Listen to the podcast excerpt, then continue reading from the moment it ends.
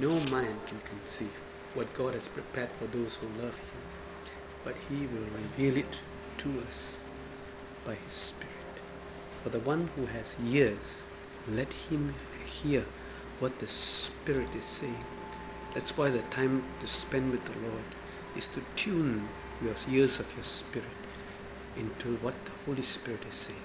For then you will be able to see the thing which God says no eye has seen. You will be able to hear the thing which God says no ear can hear. And you will be able to perceive the thing which God says no mind can perceive. The thing which God has prepared for those eh, who love Him. That thing which is exceedingly abundantly more than you can ever ask for. If you will set, remember the Lord says, if you will delight yourself and set your heart upon Him, just Him, nothing else, then He will add the things unto you that you do not know.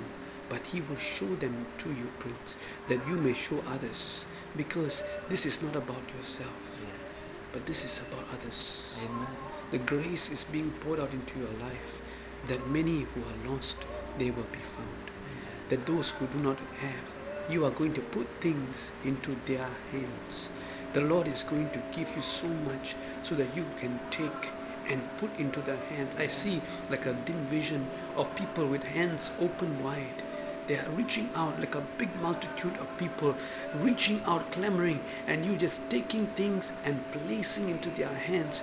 It's not one or two things, but it's like more than your hand can hold. You're just grabbing those things and placing it. It's overflowing Oh. out of their hands, and they are going, and another person is coming. The multitude is endless. You just keep taking and placing into their hands Oh, because you have learned the secret of tapping into the bosom of your heavenly Oh. Father where there is no limit, says the Lord.